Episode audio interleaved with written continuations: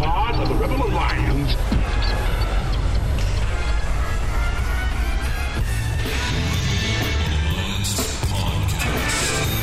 The idea of this podcast is simple discipleship. We want to bring the gospel message about how to interact with your coworkers, your culture, your friends, everyone around you in a biblical way, which is, in essence, discipleship. What did Jesus do when he came to this earth? He took the devil's stuff. The Bible actually teaches that the world is becoming increasingly covered with the knowledge of the glory of God. That should change everything in the mind of a Christian. Instead of thinking about all the ways society is failing, we should think about all the ways society must be, as Psalm 110:1 tells us, put underneath the feet of Jesus in victory. We would be honored if you would join us. Welcome back to another episode of the Rebel Podcast. This is P. Nate, and uh, I am once again in my living room and once again joined by a familiar voice to you at this point. This is my wo- lovely wife, Colleen. Hello. Thanks for coming back on. You're welcome. Thanks for uh, not all of a sudden saying no. Um, we had family vacation not that long ago, and uh, as is our custom, we we bought a couple new books to go through on vacation. And Colleen and I have been reading a book called "Why Children Matter" with uh, by Doug Wilson. Um, and uh, and so we we read this, uh, and uh, we've been kind of we read read a chapter together. So the way it works is uh, at night we'll just uh, open up the book and uh, kind of get comfy, grab a drink, and I'll read this out loud, one chapter at a time. And usually we stop, you know, wherever it takes a while to get through a chapter because we're always stopping and talking about, well, with this book in particular, how much we're failing in a lot of ways. Um, and uh, and so it's been it's been really helpful. So Colleen uh, put a couple quotes on social media. We got asked about the book a little bit, and uh, we just think it's so practical. It's been such a great book um, that we've been talking about it with lots of people, talking about it together, and we thought it would be helpful for any of our listeners who are parents, uh, particularly parents of younger kids. Although the principles in here I think apply um, all around. Um, so we're gonna kind of go through uh, the big idea of this book. Um, and Doug's four principles for discipline. And, uh, what we'll do is we'll we'll link the the book in the show notes, so you can uh, grab it if you want to. Um, but I think uh, whether you're going to read the book or not, I think the the principles in this are just so helpful and practical uh, that we want to share them. So um, I would say, although this book has hasn't been put in timeout quite as often as some of your other books, eh, Colleen? No, because you read it. so you can't put it in time so I can't put yeah. it in timeout. Yeah, there you go. Um, okay, so why children matter. Um, the uh, the the book itself is is obviously about child rearing. It's about training your children. Uh, it takes uh, the the scripture about uh, how children are arrows. Um, and uh, arrows obviously are are weapons used against the enemy. So the the kind of big idea of the book here is that you're training your children uh, to be uh, the tools that God uses um, from your life and from your family's life to uh, combat the darkness, to expand His kingdom, to destroy the enemy. And uh, and so, in a podcast that's about engaging culture uh, with a biblical worldview, uh, one of the things I think Christians need to remember, especially Christian parents need to remember, is that one of the primary ways that we engage culture, one of the primary ways that we change the world, is by raising children who engage the culture and, and raise children who change the world. Um, I'd say actually probably one book that helped you the most with this, or what, I guess maybe the book that first got you thinking through parenting this way would be Diapers, Dishes, and Dominion. Would that be correct? Yeah, well, that was probably one of the first parenting books Yeah. that I had read too. Yeah. Um, so we would recommend that one as well. But um, so for this book, we're going to get into, um, I would say, kind of the big idea of the book. Um, besides that, besides the idea that your your children are uh, arrows in the hands of uh, warriors, the big idea is that we were created to learn by imitation, um, and therefore our kids learn more by what they see in us um, rather than through our instruction to them. And you and I both found this super convicting, yeah? Yes. Well, I think a lot of times, you know, uh, there's that old adage, right? Do do what I say, not what I do, and uh, and essentially, Doug kind of uh, pulls the rug out from under that argument or that uh, that adage uh, throughout this book. And um, you know, in First Corinthians or in Second Corinthians four, uh, it talks about how we as Christians, um, we actually are changed into the image of Christ. We become more like Jesus by looking at Him, by beholding Him, by learning things about Him. And uh, and then there's the the verse in Luke six uh, in verses thirty nine and forty. It says, "Can a blind man lead a blind man? Will they not both fall into a pit? A disciple is not above his teacher, but everyone, when he is fully trained, will be like his teacher." And so, as Christian parents, we are the we are the ones teaching. We're, we're instructed to raise our children in the fear and admonition of the Lord and to instruct them in the way that they should go. And so the idea here is that when fully trained, a disciple is like their teacher. So, what was Jesus doing with his disciples for those three and a half years? He was trying to make his disciples like him. They were being conformed to him, his image. And that's what discipleship is. And so, when we are discipling our kids, our kids, for better or for worse, are going to become like us. And I think you and I both had a big kind of ouch factor there because it means we can know all the right principles and all the right things to say. But if we're impatient, then they're going to learn impatience. If we are irri- easily irritable, they're going to be easily irritable because it's what they're seeing in us, not just what they're hearing from us. yeah. You got nothing to say there now? You, you had lots to say before the mics went on. I know. Um, one of the things I wanted to read a quick quote from here that you and I um, uh, were uh, when we were reading through this, we uh, we kind of said this is a big big ouch factor, um, and uh, this had to do with uh, with kind of uh, this whole idea of imaging and imitating. Um, it says, imagine your kids have disobeyed, and as a result, you say to them, how do you think that makes me feel when you do that? I've told you 5,000 times not to do that. And now, just as a side note, I think we've all been there as parents, right? Like, you know, you're making mommy sad or you're making daddy sad, right? We, we kind of discipline our children by telling them how what they're doing makes us feel, right? right. And so um, here he says, well, it's true that the repetition is a necessary part of child rearing. The uh, quaver of self pity and exasperation in the voice is not. That is not a biblical way of shepherding young people because young people learn by imitation. When you see an adult feeling sorry for himself, your immediate response is not to say, Oh, poor baby.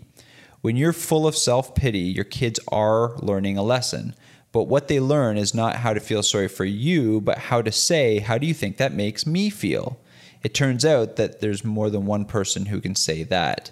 And so when we when we would say things like that to our kids, it's it's funny. A lot of us we might use that as a, as a sort of strategy and say, um, you know, uh, how do you think it makes your mom feel when you do things like that? And all we're teaching them is this sort of self-centered self pity of how actions make them feel. Well, and I remember, I, I don't know why we said that, but we I've used that before. That makes me feel upset when you do that. That makes me feel frustrated when you do that. And then Quinn has said back a couple of times, well, that makes me feel Right, and you kind of get into a Well, bit of an argument, makes- right. about It's whose feelings up. take precedent, Right. right, and uh, and so this this principle of imitation and how kids learn primarily through imitation, um, it seems simple and it seems like something we should all know, but I think the more you and I have tried to apply this and tried to see this in all the little nuanced ways that we're interacting with the kids, I think the more it's just kind of opened up a whole different way of looking at it for us. Would you say that? Yes, I I would agree with that. Also, I'm still kind of thinking about the they um, were created to learn by imitation and not by instruction. Right. And I even just think like I don't know if I really truly believed that like when I first read that like I kind of had to soak that in for a bit cuz I'm like I give her a lot of instructions. Right. And I do feel like she follows it or that she is learning by that. But I have noticed like I haven't read for a little bit on my own. Well, Quinn hasn't been picking up books on her own either Right. or um, I'm a nail biter. Well, I'm noticing that Quinn and Judah now are biting their nails. Yeah. And interestingly, like even biting their nails when they're stressed about something, Right. which is what they and they would have no way of learning that except by watching. Right. So it's just little things like that that I've noticed. Like, oh my word, like they are even, yeah, even things that I say. Quinn will say certain words that I say. Right. Um so, as much as this, I mean, it's terrible because we don't obviously imitate everything that we want our kids to imitate. So, it really makes you self check. Right. You know, as what's that guy's name? John B. Creased? Yeah. Check your heart. check your heart where the things that you're doing because we're not obviously we're not perfect Right. But it really does make you second guess kind of everything that you're doing because they really are watching everything that you're doing and even if you say i'm sorry you shouldn't be doing that even not you just did it Right. they see Yeah, right Absolutely. And I think um, I think what's interesting about that is, you know, parents. So imitation is not a imitation is a is a 24 hour thing right and so there'd be a whole lot of parents who think like okay when my kid needs discipline and I, I get down on their level and put my hand on their shoulder and I look them in the eye and I talk calmly to them and all that kind of stuff. And you're like, okay, you can pat yourself on the back because you just did that discipline well. But then a few minutes later, you might not be disciplining them, but they come to you with a question that they've asked 10 times in a row. And then you say, go, go play downstairs. You're bugging me. Right? Like, that's such a small thing. And you might even say it offhandedly. But again, you've just taught them by imitation. Um, even though you might have disciplined them a few minutes ago, right? So, like sometimes when you when you think about parenting, primarily as um, teaching them through imitation, then you recognize that it's not just those moments where you go to discipline them or you take them aside. It's everything. Right. It's always on. right Which is they're asking you a question while you're in the middle of would you just go over there and do something i'm just i'm doing this Right. and, And it's like they're an inconvenience and they feel that they know that right. So then they feel like an inconvenience, but then we're also teaching them that if something is inconveniencing you, you don't have to deal with it. You can just brush it aside. Right. And you know, with with several kids.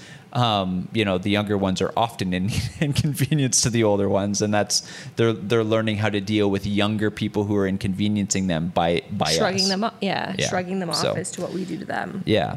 So, um, I mean, I feel like we could just go through quotes and quotes of this book, but what we really wanted to focus in on are were these uh, what what Doug Wilson calls four principles of discipline, and uh, in these four dis, uh, four principles of discipline, he kind of gives you four well principles um, to keep in mind when disciplining. So, if the big idea again is that we are created to learn by imitation, then that kind of is a paradigm shift. It, it kind of changes how you interact with your kids. But when it comes time for discipline, he has these four principles, which we just thought were were really good, and, and you can kind of dig into them as uh, as deeply as you want to. we should So- have them posted up somewhere so we can read them a lot a lot more than Yeah, like post them, like actually on the put fridge them. or something yeah, Um, okay, so principle number one is discipline is not punishment. Um, and this is a really interesting first one. of all when i read that or when you read that i think i even had to say like what Right. like that that was like a new thing like yes. Discipline is not punishment. What do you mean by that? Like it, it should be a punishment. Like it should be Right. so basically everything he says is everything that i've been doing the opposite of. Which is why we're loving the book so much. right. So he says punishment is punitive discipline is restorative. It is meant to train. It is meant to bring about particular results. It's for a reason. Right. So uh, basically, what he's saying is is punishment is simply um, the i- is sort of cause and effect. If you do this, then you get this. Right. And so all we're essentially teaching by um, you punishing is um, how to get the results you want by you know putting in the work you want. So essentially, we're saying you know it's everything is cause and effect, and if you do this, then this is what happens. Discipline actually has results in mind. It has a it has a destination in mind, right? Discipline has to do with taking somebody from A to B, right? It's not just if you do A, then you get B, but it's taking somebody from one destination to another. So discipline always has something in mind. Uh, Go to it- the family part. So, but Doug's big thing was you want them to be, um, you want them to want to be a part of the family. So their thing was saying, or his thing was saying, like Judah is um, like he has a lot of temper tantrums. So he, you know, doesn't want his food. He pushes himself away and will sulk or whatever, gets really upset. So then his instruction in the book is saying, okay, then you tell that child, you leave, you go to the stairs, you go to your bedroom, you have a timeout, and then when you are ready, you can rejoin the family. And so the discipline in that would be you are not a part of the family right now. You're being taken away from the family, which is what Judah really likes, which Right. is hopefully what any kid really likes, being Right. a part of the family. Am I saying this all correctly? No, yeah, exactly. So basically, what he's saying is, um, so if Judah's having a temper tantrum, and you know, one way to punish a temper tantrum is through you know a spanking or through taking something away or whatever. And actually, I think that sometimes taking things away. Um, I think that that was one of our kind of go-to That yes, one of It our still- go-to it punishments. still is. Um, but I think what he's saying in, in terms of have discipline be restorative. So whether it's a timeout or it's a spanking, whatever um, that particular indiscretion uh, warrants, you take them away from the family, discipline them, and and then number one, it's over, right? And and that's one thing about discipline is when the action that caused the discipline is uh, is disciplined, then it's over. It's it's done and it's finished. When it's punishment, the shame and regret lingers. right. I was just going to say lingers. Yeah. And so, um, right. So, for example, Judah is throwing a temper tantrum at the table, and to try to get him to stop, we tell him, you know, big boys don't cry like that, or we say, you know, Judah, don't, you know, don't throw that temper tantrum, don't, don't cry.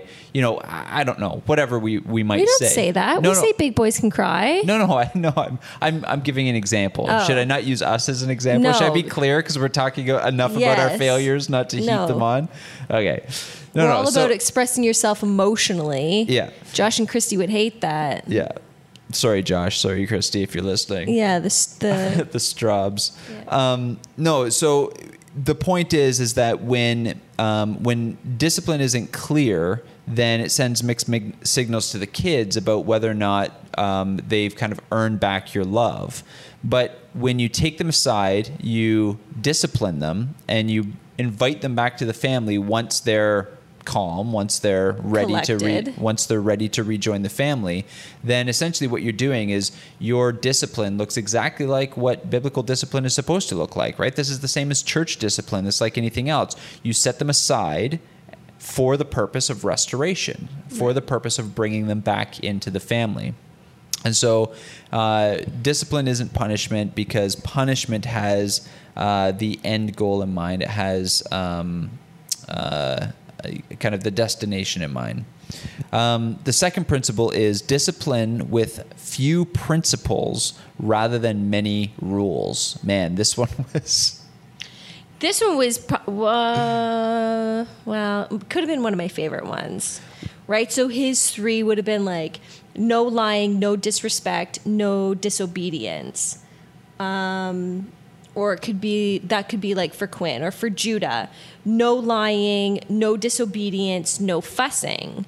Um, right. And, and, And, I so you have different three for different age groups, or right and it might and it might be depending on where you're going or what you're doing like you have a couple rules that you always reiterate with the kids so you're going to the grocery store with them Right. right No asking. Stay close. Uh, I think that's all I have. usually it's sit in your seat if you have Yeah, them stay- yeah. either sit in your seat and no asking for things or stay close and no asking for things Yeah. but you kind of boil things down to a few principles or boil them down to a few rules and Right. one of the things, quite honestly, I just never heard of before or thought about before is he kind of says, when God created Adam and Eve in the garden, he, he put them in a world of yes with only one no. Right? So everything was yes except the one tree.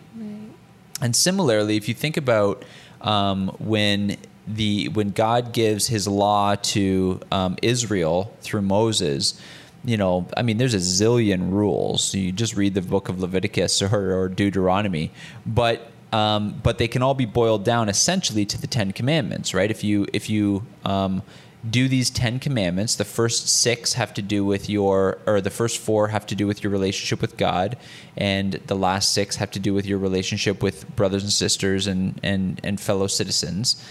And so all of the laws can be summed up with these 10 principles.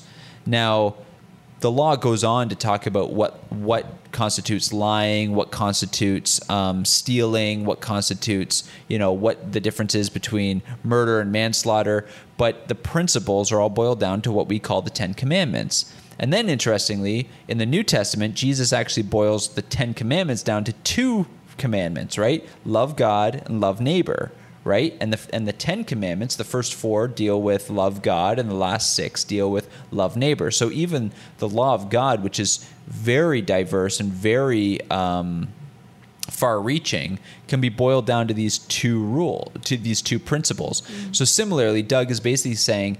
Teach your kids a few principles rather than a zillion rules, and and we all know those parents who chase after a, a, a wild child and says no jumping on the couch, no coloring on the walls, no doing this, no doing that. Well, all of those things are true. You don't want your kid jumping on the couch or, or well, we're actually okay with them jumping on the couch, but whatever they might be, climbing on the table, climbing on the counter, coloring on the walls.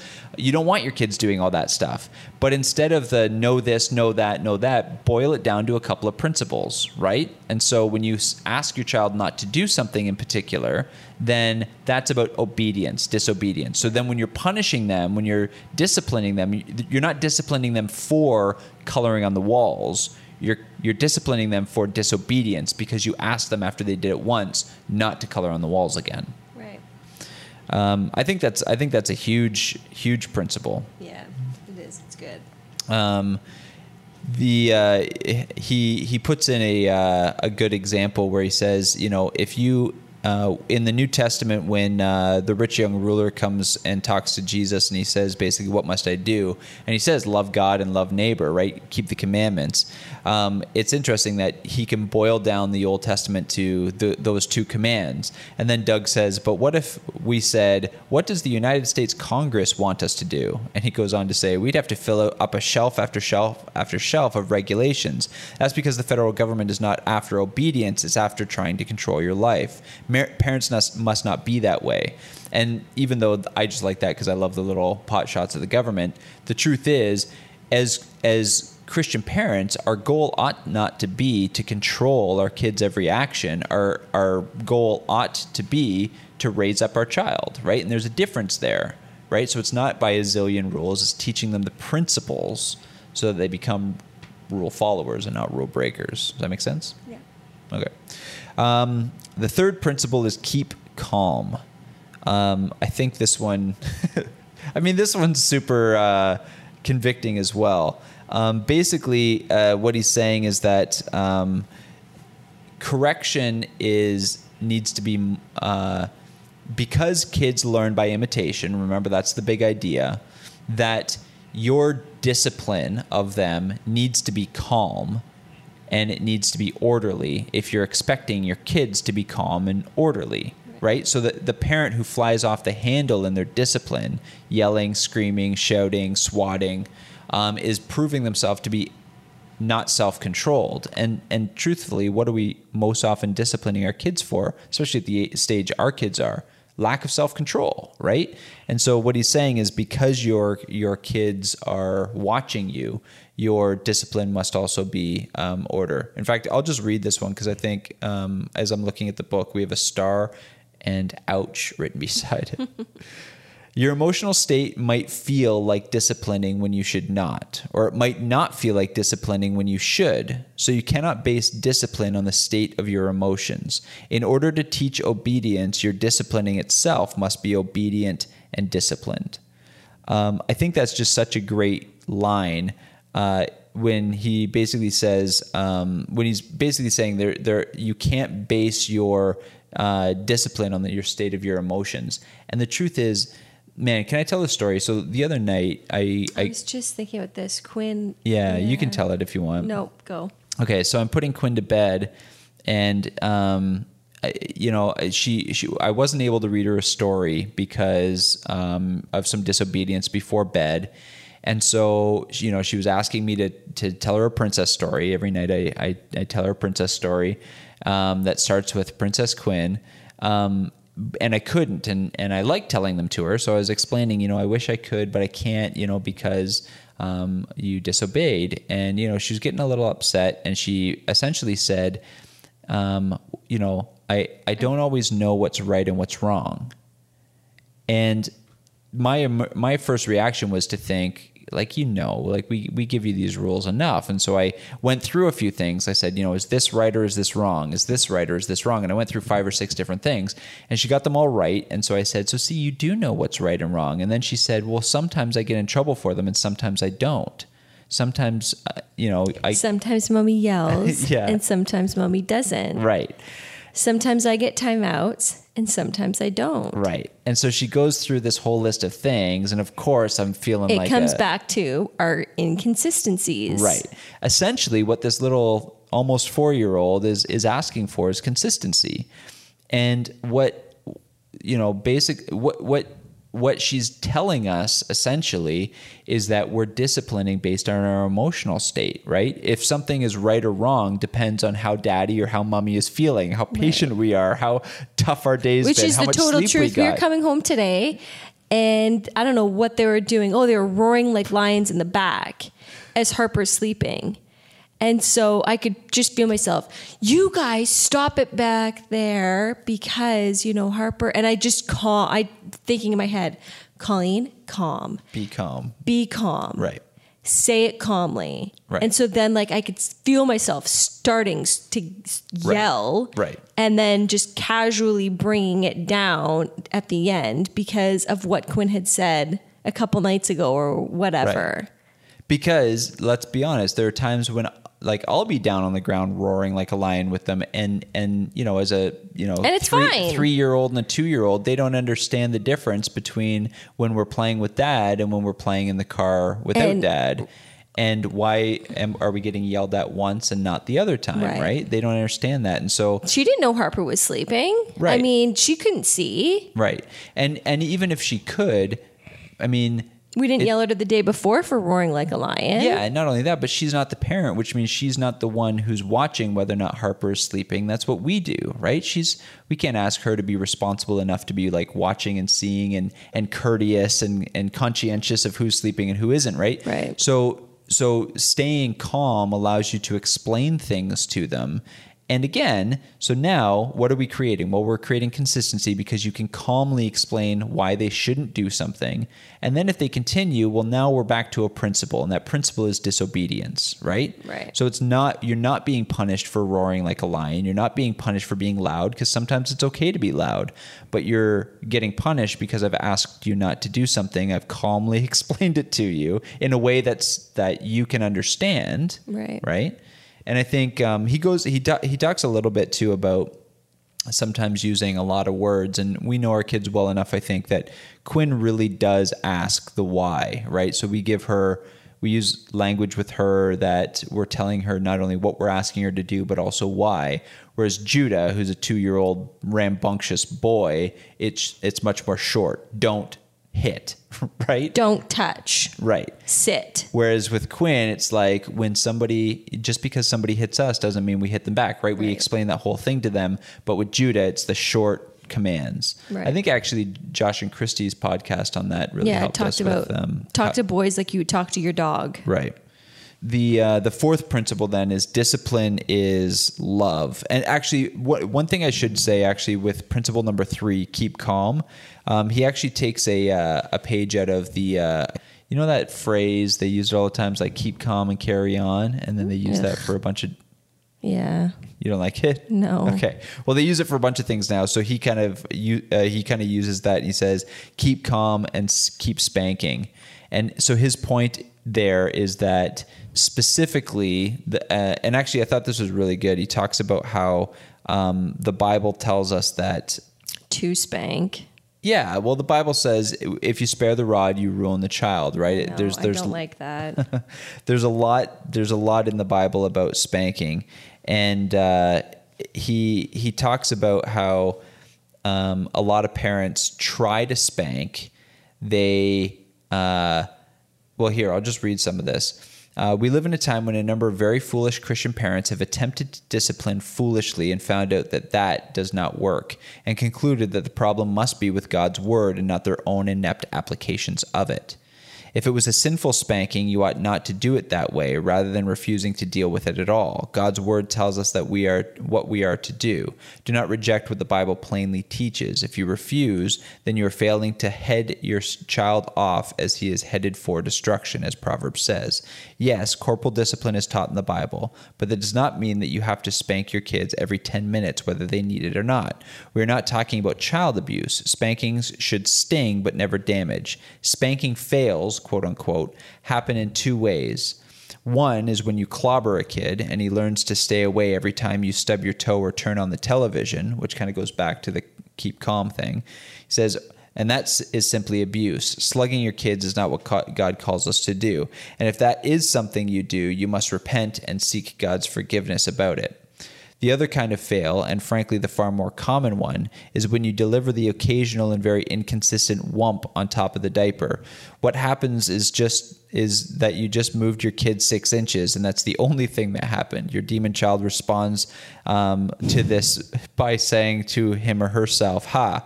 I defy you, and all your pitiful attempts at imi- uh, intimidating the queen of the world have failed." Discipline is a universal language. It communicates. God disciplines and it gets through. If it does not get attention, it is not godly discipline. Many times, parents are reluctant to discipline when it's needed because they think their child is feeble minded when it comes to godly cause and effect. Mom says, I don't think my little ba lamb, known to outside outsiders as a whirling tornado, understands the connection between the whining and the spanking. He looks so sad and bewildered. Doesn't understand disciplinary cause and effect, you say? But how can this be when it is uh, when it, they are a veritable genius when it comes to ungodly cause and effect? Tell me, does he understand the connection between whining and get, getting whatever he wants? He understands those causal relationships. So why can they not understand the causal relationship between you flipping out and discipline? Proverbs 19:19 says, "A man uh, of great wrath shall suffer punishment." So he's basically uh, and and we've had these conversations before. Essentially, what he's saying is that uh, the problem isn't with God's word. The problem is with our inconsistencies and in how we apply God's word with our kids. Right. And uh, and I found that pretty convicting because you and I have kind of been back and forth on that one a lot. Um, the fourth principle. So just as a as a reminder here, four discipline, uh, four principles of discipline. Number one, discipline is not punishment. Number two, discipline with a few principles rather than many rules. Number three, keep calm, and number four, discipline is love. And basically, uh, this goes back to Hebrews 12. And in Hebrews 12, it says that God disciplines all children that he loves. And so discipline is, uh, you know, it's it's interesting because when we talk about discipline, I remember one time there was a, a kid in the the um, church who had a social worker and they put a social team together when he was getting out of uh, some legal trouble. And it was a group of people who um, kind of were, were uh, committing to support him and um, so they were doing this this silly thing when CAS was kind of like, "What does so and so need?" And they kind of went around and asked us all. And when I said discipline, CAS ladies got their got in an uproar because discipline was a bad word to CAS. But I think um, what we've done is we allow. Uh, we allow the culture to define what love and what hate is. The Bible actually says when we don't discipline our kids, it's because we hate them. Mm. And uh, and that all uh, discipline is, uh, or all uh, children who we do love, we actually discipline. And I think that kind of flies in the face of what the world thinks, but it's what the Bible says, which is, which means it's what we go by. Now, the example you're kind of talking about, we thought was uh, was really great. This is in the the kind of Q and A appendix of um, the book. So the question was, if you tell your kids not to do something on Wednesday night, and then on Thursday night they do it, um, should the rule have still been in place? Should you discipline for it? And uh, that's where Doug says if it's important enough to discipline for, then it's important enough to refresh it since it doesn't take that much time. You don't want to open up the front the, the door for them to say I forgot or you didn't tell me that. You are creating opportunities for arguments. The book of Proverbs is a father writing to his son. It's amazing how much repetition goes into it. When you have to repeat yourself, that's not a sign of system failure. I think God designed children to need to be told the same thing over and over again. And if it's done patiently, then you can keep the issue clear. If you told them not to do something 15 seconds ago, the issue is disobedience. But 24 hours ago give them, gives them all kinds of maneuvering and negotiation room you wanted to read that one. So what what was it about that that stuck out to you? Well, even just think of ourselves, like he, like he said, right? Like we need all kinds of reminders. I mean, I need to read these uh, four principles of dis- for discipline. I mean, several times in right. order for me to remember them and stick with it, right? right? Like we had, we've just we've read this um, chapter before and we've talked about it and whatever. So let's say I've heard it three times and even you know we're still going ooh ouch. Right and today you know i told quinn not to do something and yeah maybe it was 24 hours and she did it again. Well i disciplined her and i shouldn't have because she said well i forgot. And i'm thinking yeah right you forgot. Like and you know she probably did forget right, right? and shame on me even though i've read this three times where right. it says you know um so, anyways, that one just, you know, that one hit home like they all kind of have. But um, that one was a good reminder, essentially, that we need reminders too. What's the difference between a four year old and a 30 year old? Right. Yeah. Right. Um, one of the things that kind of stuck out to me with this fourth principle was when Doug was talking about how discipline ends the matter, right? right. So, so whatever the offense doesn't is, linger, right? It doesn't linger.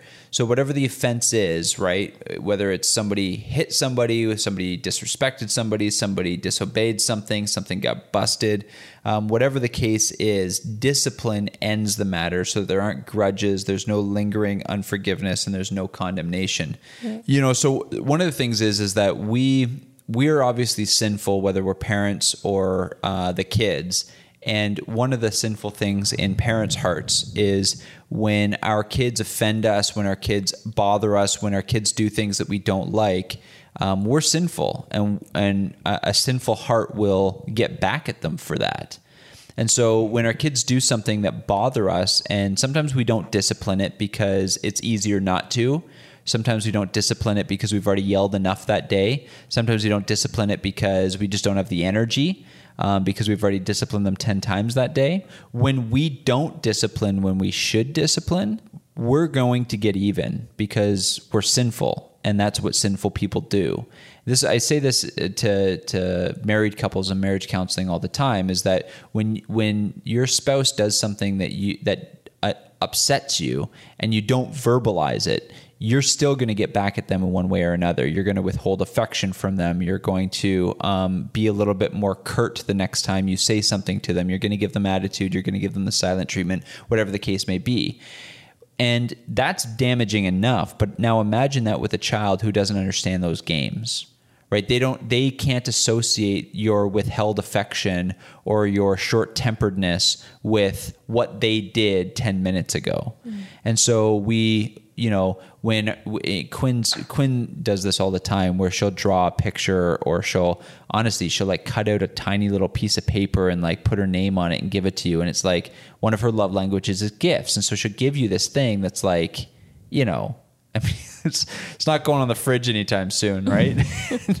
And so she'll, she'll give it to you. And you know, if I'm annoyed because I'm still annoyed with something that I should have disciplined 10 minutes ago and I didn't, I'm not going to be over the top like she needs me to be in order to feel loved, Right. right? And this kind of goes to one of the things that Doug says at the at the back of the book that I thought is really really good. It comes from Ephesians 5 and again, probably a lot of you if you're married couples, you've read the books the book Love and Respect. Ephesians 5 talks about you know, husbands love your wives as Christ loved the church. Uh, wives respect your husbands, and he boils down that whole section. It's from Ephesians five twenty two ish to like thirty three. Um, that whole you know submit to your husbands as to the Lord, all that kind of stuff. But it boil Paul boils it all down to one application point. He says, therefore, husbands love your wives, and wives see to it that you respect your husbands. So the whole book, Love and Respect, is about how men are wired to feel respect and women are wired to feel love, and that's what they both need. So it, it's interesting. Um, so Doug uh, kind of talks it, talks about that, and he says. Um, actually, I'll, I'll just read this whole answer because I thought it was pretty profound, and then you can respond to it because uh, I know you thought it was really good too. It says, always remember that boys and girls run on different kinds of fuel. Certain things work for both of them, but boys run on respect fuel and girls run on love fuel. Little girls flirt and manipulate, little boys brag. If a boy says, Look at me, before he jumps off the diving board, he's clamoring for respect. However, when someone demands respect, the last thing in a world in the world you would want to give him is respect. Proverbs 27 2 says, Let another praise you and not your own mouth. So, security in a boy enables him to wait for that praise from someone else. When boys are young, be sure to praise them rather than pulling back from them. Show them respect now so they aren't constantly craving it later. For girls, it's a danger sign if they get clingy. If an uncle shows up for Thanksgiving and it's been eight years since she's seen him and your little girl is all over his lap looking for attention, the parental reaction should not be, oh, that's so cute. She loves her uncle. It ought to be, yikes. The little girl is feeling unlovely because she's not been loved. And she sees herself as a nuisance or an irritation and is insecure about it. The more insecure she is about it, the more she needs attention. And the more she needs attention and love, the more she fishes for male attention. For a long time, she's a nuisance. And then all of a sudden, she turns 13 and magically guys start paying attention. Now she has something to negotiate with, and many girls are just clueless about what's actually going on. So while we, they are young, saturate your boys with respect and your girls with love. Love has to do with commitment, security, attachment, and sacrifice. Love says, I will be here for you. I will sacrifice for you. I'm connected to you. I'm going to display that every chance I get. Respect, on the other hand, has to do with abilities and achievements. Give your girls hugs and compliments and reassurance and praise, and tell your young boy that he's really strong, he's really brave, and he's really fast. I guess the big idea here, uh, beyond the idea of imitation, is and and it, this even goes into the imitation is um, when we're talking about child rearing, we're talking about discipline. It all comes back to the idea that what kind of children are you trying to raise? What kind or what kind of men and women are you trying to uh, train them into? Right. And so every small battle, every small um, matter, every every small principle that you teach them is all instilling something in them to create the kinds of men and women that can be the kinds of men and women that engage culture and change the world. And that's what we're that's what this book is all about is why children matter. Well, children matter because godly children are what God uses in order to fight back the darkness. It's it's part of his plan to saturate the world with the knowledge of his glory like the waters cover the sea. And so um, when uh, when we're looking at how we interact with our children, um, we're remembering that we're trying to teach them how to be loving and respectful, and therefore we ought to keep these principles in mind as we're interacting with our kids, showering our little boys with respect and showering our little girls with love, and disciplining them in a way that res- that um, uh, co- communicates love and respect as well. So, what are we saying? Go buy the book. Yeah, go buy the book. Don't listen to us. Just go buy the book. Well, thanks for joining me again, Colleen. Thanks for listening again, listeners. And uh, and I will be back in Garage Mahal next week with a couple of uh, interesting and, and fun guests. So hopefully you check that out.